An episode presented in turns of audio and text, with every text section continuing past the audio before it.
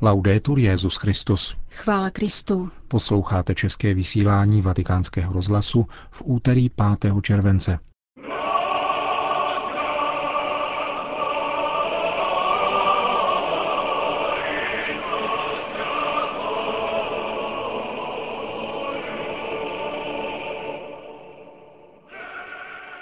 Řešením pro Sýrii je vláda národní jednoty, řekl Petrův nástupce ve videoposelství na podporu nové kampaně Mezinárodní charity.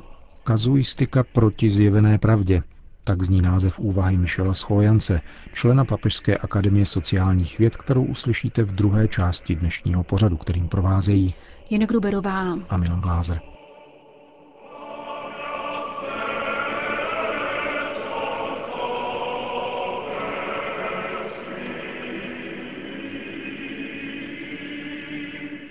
Zprávy vatikánského rozhlasu. Vatikán. Caritas Internationalis, tedy Združení 165 národních katolických charit, dnes vyhlásilo novou kampaň za mír v Sýrii. Zvláštním videoposelstvím, které přinášíme v plném znění, ji podpořil také svatý otec František. Cari fratelli e sorelle, Drazí bratři a sestry, oggi desidero parlarvi di qualcosa che rattrista molto il mio cuore. Dnes toužím mluvit o něčem, co velice rmoutí mé srdce. O válce v Sýrii, která trvá už pátým rokem.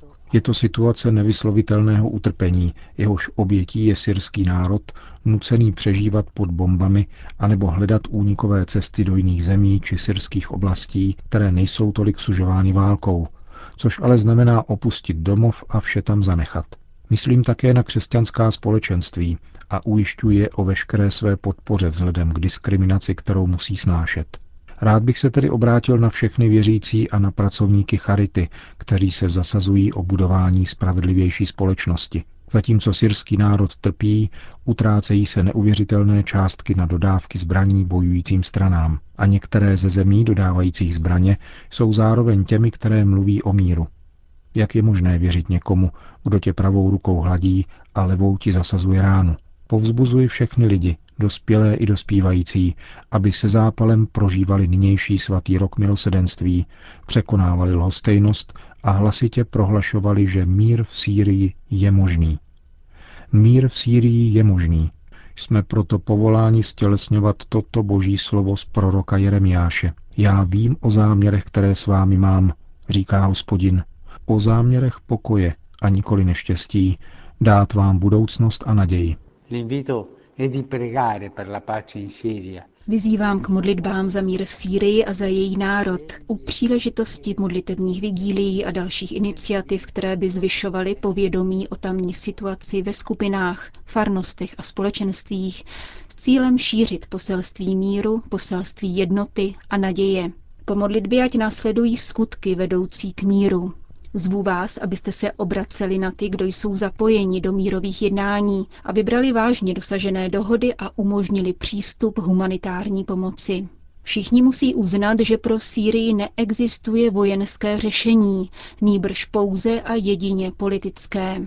Mezinárodní společenství má tudíž podporovat mírová jednání, která mají vést k vytvoření vlády národní jednoty. Spojme síly na všech úrovních, abychom dosáhli toho, že mír v milované Sýrii bude možný. To bude skutečně mohutný příklad milosrdenství a lásky, zaměřené na dobro celého mezinárodního společenství. Kéž vám pán žehná a pana Maria vás ochraňuje. Signore vi benedica e la Madonna vi custodisca. Tolik poselství papeže Františka, kterým podpořil kampaň za mír v Sýrii, vyhlášenou Mezinárodním združením Charit.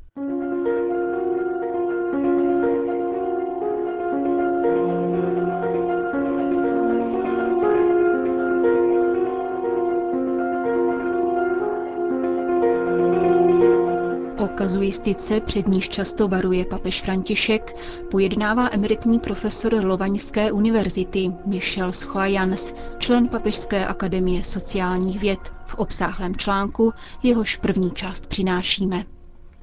Zdálo by se, že kazuistika zanikla, byla pochována a polemika, která s ní byla vedena v 17. století, je definitivně překonána.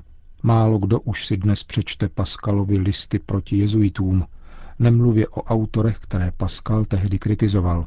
O němi kritizovanými autory jsou právě kazuisté, tedy moralisté, kteří se snaží řešit případy svědomí a neupadnout přitom do rigorismu. Při četbě proslulých listů proti jezuitům vychází najevo zarážející podobnost mezi tímto polemickým spisem ze 17. století a postojem, který dnes obhajují ti pastýři a teologové, kteří usilují o radikální změny v pastoraci a církevní věrouce. Loňská a zvláště předloňská synoda o rodině dala určitý průchod reformistické bojovnosti, kterou dnes listy proti jezuitům umožňují lépe chápat. Paskale je tak možno nahlédnout v nečekaném světle. Smyslem následujících úvah je probudit zvědavost a poodhalit toto nové umění, jak se zalíbit. Synoda o rodině vyjevila poněkud nepotřebně hlubokou indispozici církve.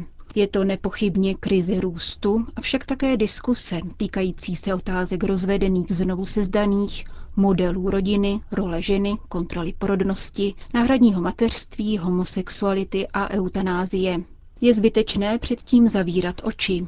Zachvívají se základy církve.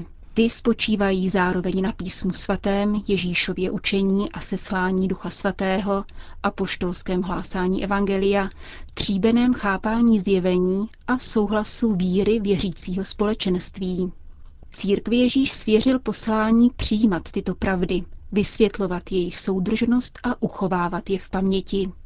Církev nedostala od pána mandát modifikovat tyto pravdy ani přepracovávat krédo. Je strážkyní pokladu, musí tyto pravdy studovat a vysvětlovat, prohlubovat jejich chápání a povzbuzovat k jejich přijetí vírou. Počínaje skutky apoštolů církev poznává a prohlašuje, že je jedna, svatá, všeobecná a apoštolská. To jsou její rozlišující známky. Církev je jedna, protože má jediné srdce, to Ježíšovo. Je svatá, neboť hlásá obrácení k pánu, k modlitbě a kontemplaci pána. Člověk nemá žádnou moc sám sebe posvěcovat, ale všichni jsou povoláni odpovědět na všeobecné povolání ke svatosti. Je všeobecná, čili katolická, to znamená, že obdržela od Ducha Svatého dar jazyků. Je univerzální. Porozumění jazykům znamená jednotu v různosti, plot Ducha Svatého. Církev je rovněž apoštolská, to znamená, že je založena na apoštolech a prorocích. Apoštolská posloupnost znamená, že jsme nepřetržitě spojeni se samotným zdrojem apoštolského učení. Pán, který chtěl světu přinést dobrou zvěst, přičlenil ke svému dílu muže, které si vybral, aby byli s ním a poslal je učit všechny národy. Dosvědčují slova převzatá přímo z Ježíšových úst a ze znamení, která vykonal. Tito svědkové jsou od pokolení do pokolení povoláváni pánem, aby zaručovali věrnost učení, které podal. Oni mají povinnost dobírat se hlubšího chápání svědectví vydaných pánu a ověřovat jejich tradici. Pánovo učení zahrnuje náročnou morální dimenzi. Určitě požaduje přilnutí rozumu ke zlatému pravidlu, o kterém rozjímali během staletí velcí mudrci lidstva a které Ježíš dovádí k dokonalosti. Tradice církve však má vlastní přikázání, která vrcholí láskou k Bohu a k bližnímu. Co chcete, aby lidé dělali vám, to všechno i vy dělejte jim, neboť v tom je celý zákon i proroci. Tento dvojí příkaz je opěrným bodem křesťanského jednání. Křesťan je povolán otevřít se osvícení ducha, který je láska, a odpovědět na toto osvícení vírou, projevující se láskou. Mezi touto láskou a touto vírou je nerozlučný svazek. Je-li tento svazek porušen, jak učí církev, rozpadá se křesťanská morálka do různých podob relativismu a skepticismu a člověk se uspokojí subjektivními a proměnlivými názory. Vzniká tak rozkol mezi pravdou a jednáním. Neexistuje vztah k pravdě ani k autoritě, která ji garantuje. Křesťanská morálka pak už není dar, kterého se lidem dostalo od Boha. Má se za to, že člověk již nepotřebuje mít Boha rád, ani věřit v jeho lásku. Morálka narušená touto fatální trhlinou se široce otevírá legalismu, agnosticismu a sekularismu. Pravidla života hlásaná proroky, pánem a církevními otci jsou postupně dezaktivována a začínají převažovat předpisy nových specialistů na zákon, kteří jsou dědici učitelů zákona a farizeů. Morálka se tak stává formou gnostického pozitivismu, vyhrazeného iniciovaným. Toto vědění má svoji legitimitu v diskrétních rozhodnutích těch, kteří si osobují privilegium hlásat novou morálku, znetvořenou v jejím nosném vztahu ke zjevené pravdě. Svatý Pavel ve svém učení varuje před léčkami morálky nezakořeněné ve zjevení a křesťany vybízí Nepřizpůsobujte se už tomuto světu, ale změňte se a obnovte svoje smýšlení, abyste dovedli rozeznat, co je vůle Boží, co je dobré, bohulibé a dokonalé. Za to se modlím, ať stále více roste vaše láska a s ní i poznání a všestranný úsudek, abyste dovedli volit vždycky to lepší. A tady lze pozorovat návrat kazuistiky, která má umožňovat moralistům zkoumat a řešit případy svědomí. Někteří moralisté se snaží podávat řešení, která se lidem zamlouvají a vyhovují jejich sklonům. Tito kazuisté včerejška i dneška zatemňují zásadní principy morálky vzájemně si odporujícími soudy, které vynášejí proradní duchovní rádci.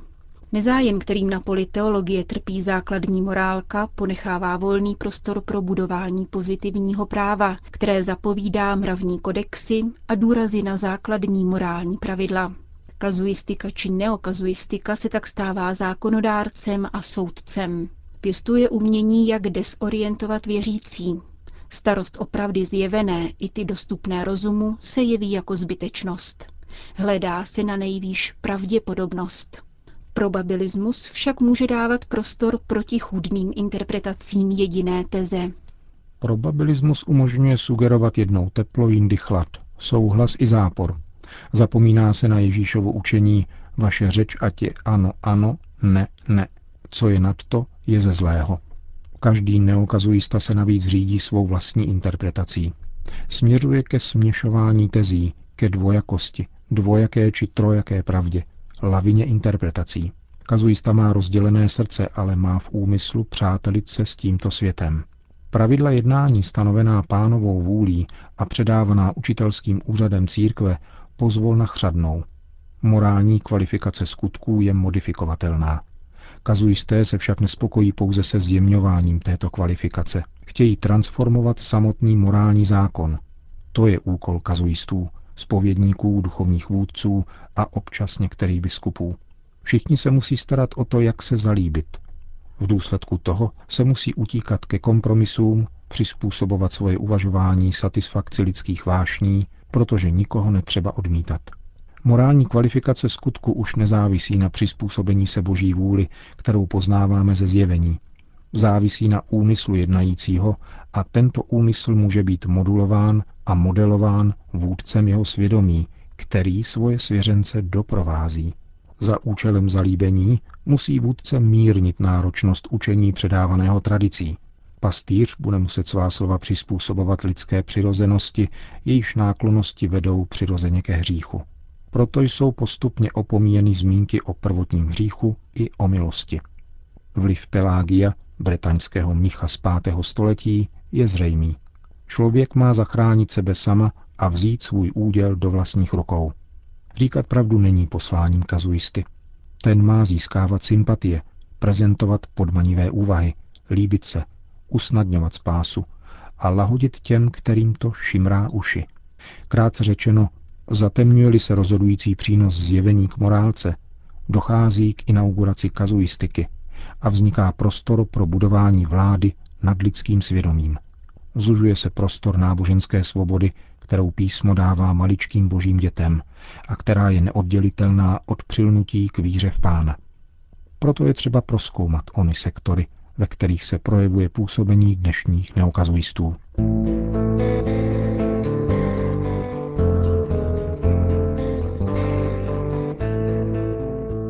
To byla první část eseje lovaňského emeritního profesora Michela Schojanse o novodobých proměnách kazuistiky. Končíme české vysílání vatikánského rozhlasu. Chvála Kristu. Laudetur Jezus Christus.